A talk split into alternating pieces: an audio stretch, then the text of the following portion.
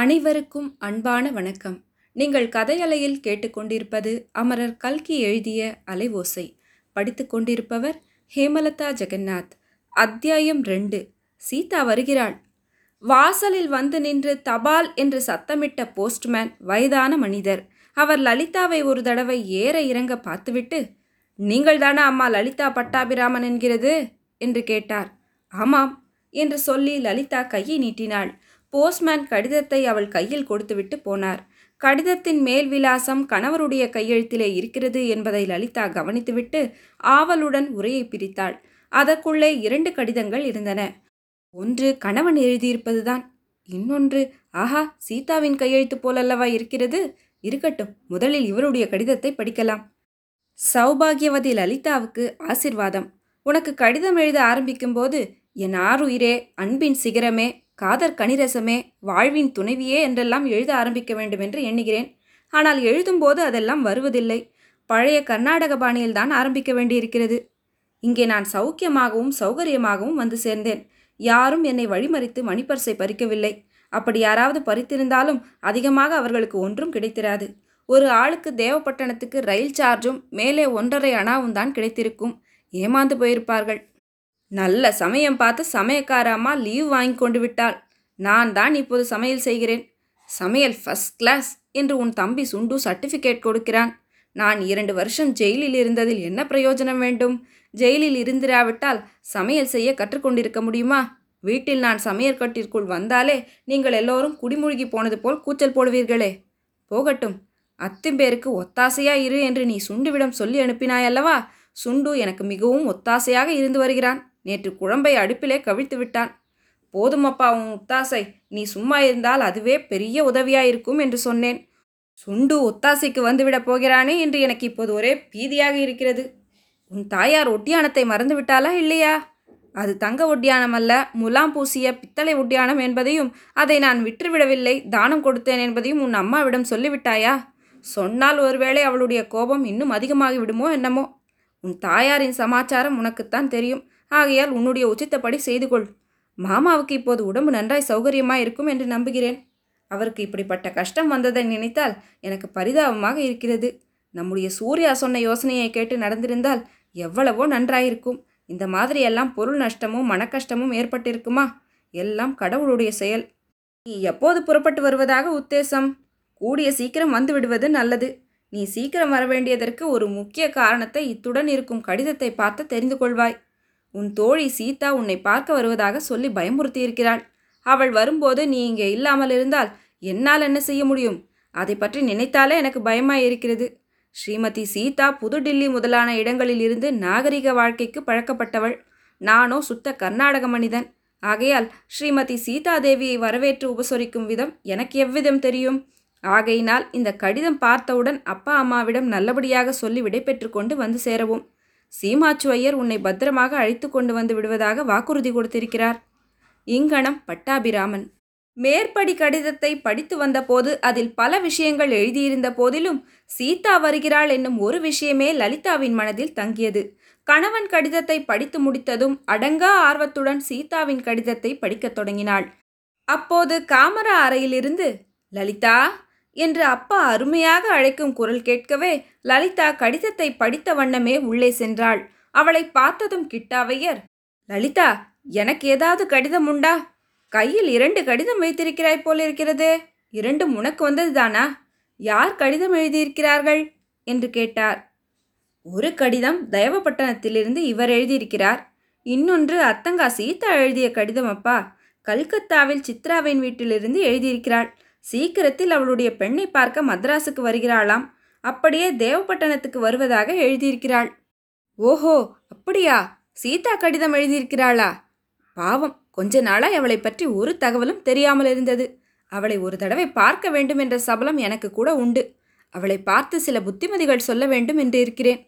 தேவப்பட்டணத்துக்கு சீதா வந்தால் இங்கேயும் ஒரு தடவை வர சொல்கிறாயா லலிதா? எனக்குத்தான் இன்னும் 1 மாதம் வெளியில் புறப்பட முடியாது போல் இருக்கிறது" என்றார் கிட்டாவையர். "ஆகட்டும் அப்பா, வர சொல்லுகிறேன். இப்போது நான் ஊருக்கு புறப்படலாமா அப்பா?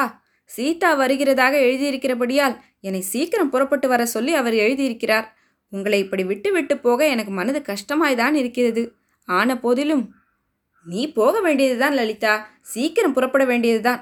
மாப்பிள்ளை 2 வருஷம் ஜெயிலில் இருந்துவிட்டு இப்போதுதான் வந்திருக்கிறார். அவரை எத்தனை நாள் நீ தனியாக விட்டுவிட்டு இருக்க முடியும்?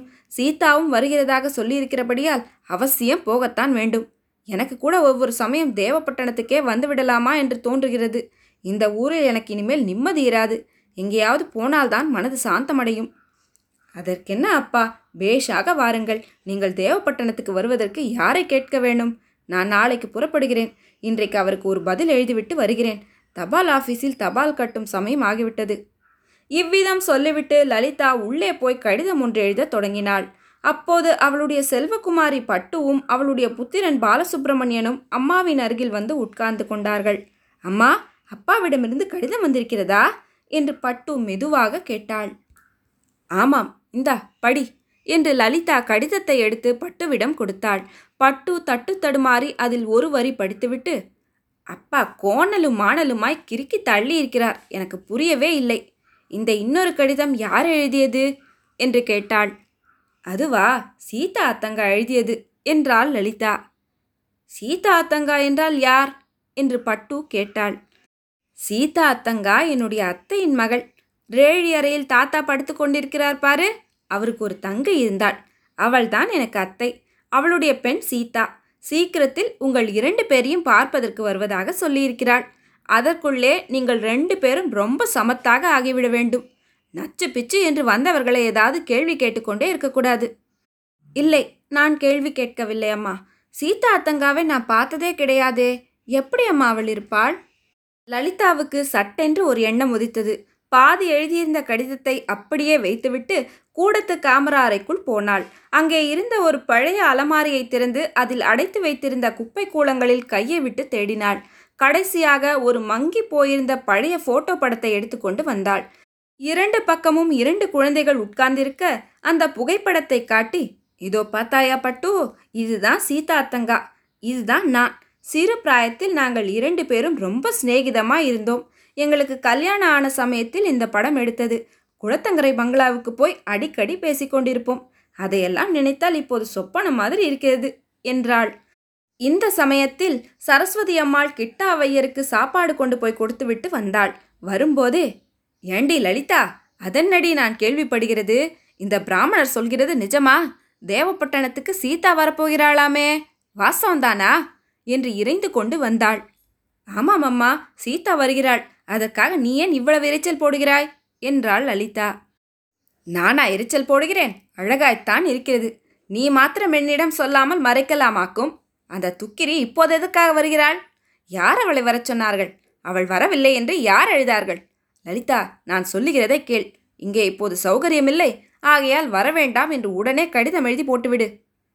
அம்மா, சீதா இந்த ஊருக்கு வரவில்லை. என்னையும் என் குழந்தைகளையும் பார்க்க தேவப்பட்டணத்துக்கு தான் அவள் வருகிறாள். நீ எதற்காக வீணாய் சண்டை பிடிக்கிறாய்? அப்படியானால் நான் வேறு நீ வேறா என்று கேட்கிறேன். நான் உன்னை பெற்ற தாயார் இல்லையா? உன்னுடைய குழந்தைகள் என்னுடைய பேரன் பேத்திகள் இல்லையா? ஏன் தான் இப்படி என்னை கண்டு கருக்கிறீர்களோ தெரியவில்லை. உனக்கு சீதா அத்தங்காவை எப்போதும் பிடிக்கிறது கிடையாது. அதனாலே தான் சொன்னேன். அதனாலே தான் நானும் கேட்கிறேன். எனக்கு பிடிக்காதவள் உனக்கு மட்டும் எதற்காக பிடித்திருக்க வேண்டும்? நான் சொல்கிறதை கேள் லலிதா. அவள் ரொம்ப துக்கிரி, மனதில் நல்ல எண்ணம் கிடையாது. பாம்புக்கு பாலை கொடுத்தாலும் அது விஷத்தைத்தான் கக்கும். இந்த சமயம் தேவப்பட்டணத்துக்கு கூட வரவேண்டியதில்லை என்று உடனே எழுதிவிடு. இன்றைய தபாலிலேயே கடிதத்தை சேர்த்துவிடு. தெரிகிறதா? இந்த சமயத்தில் வாசலில் மாட்டு வண்டி வந்து நிற்கும் சத்தம் கேட்டது. வண்டி சத்தம் கேட்கிறதே, யார் வந்திருப்பார்கள்? நேற்றைக்கு முற்றத்தில் காக்காய் கத்திய போதே எனக்கு தெரியும், யாராவது விருந்தாளிகள் வந்து நிற்பார்கள் என்று. பட்டு, நீ போய் பாரடியம்மா. பட்டுவோடு லலிதாவும் எழுந்து வாசற் பக்கம் போனாள். வண்டியிலிருந்து இறங்கியவர்களை பார்த்ததும் லலிதாவின் அதிசயமும் மகிழ்ச்சியும் அளவு கடந்து பொங்கின. 2ஆம் அத்தியாயம் முடிவுற்றது. நன்றி.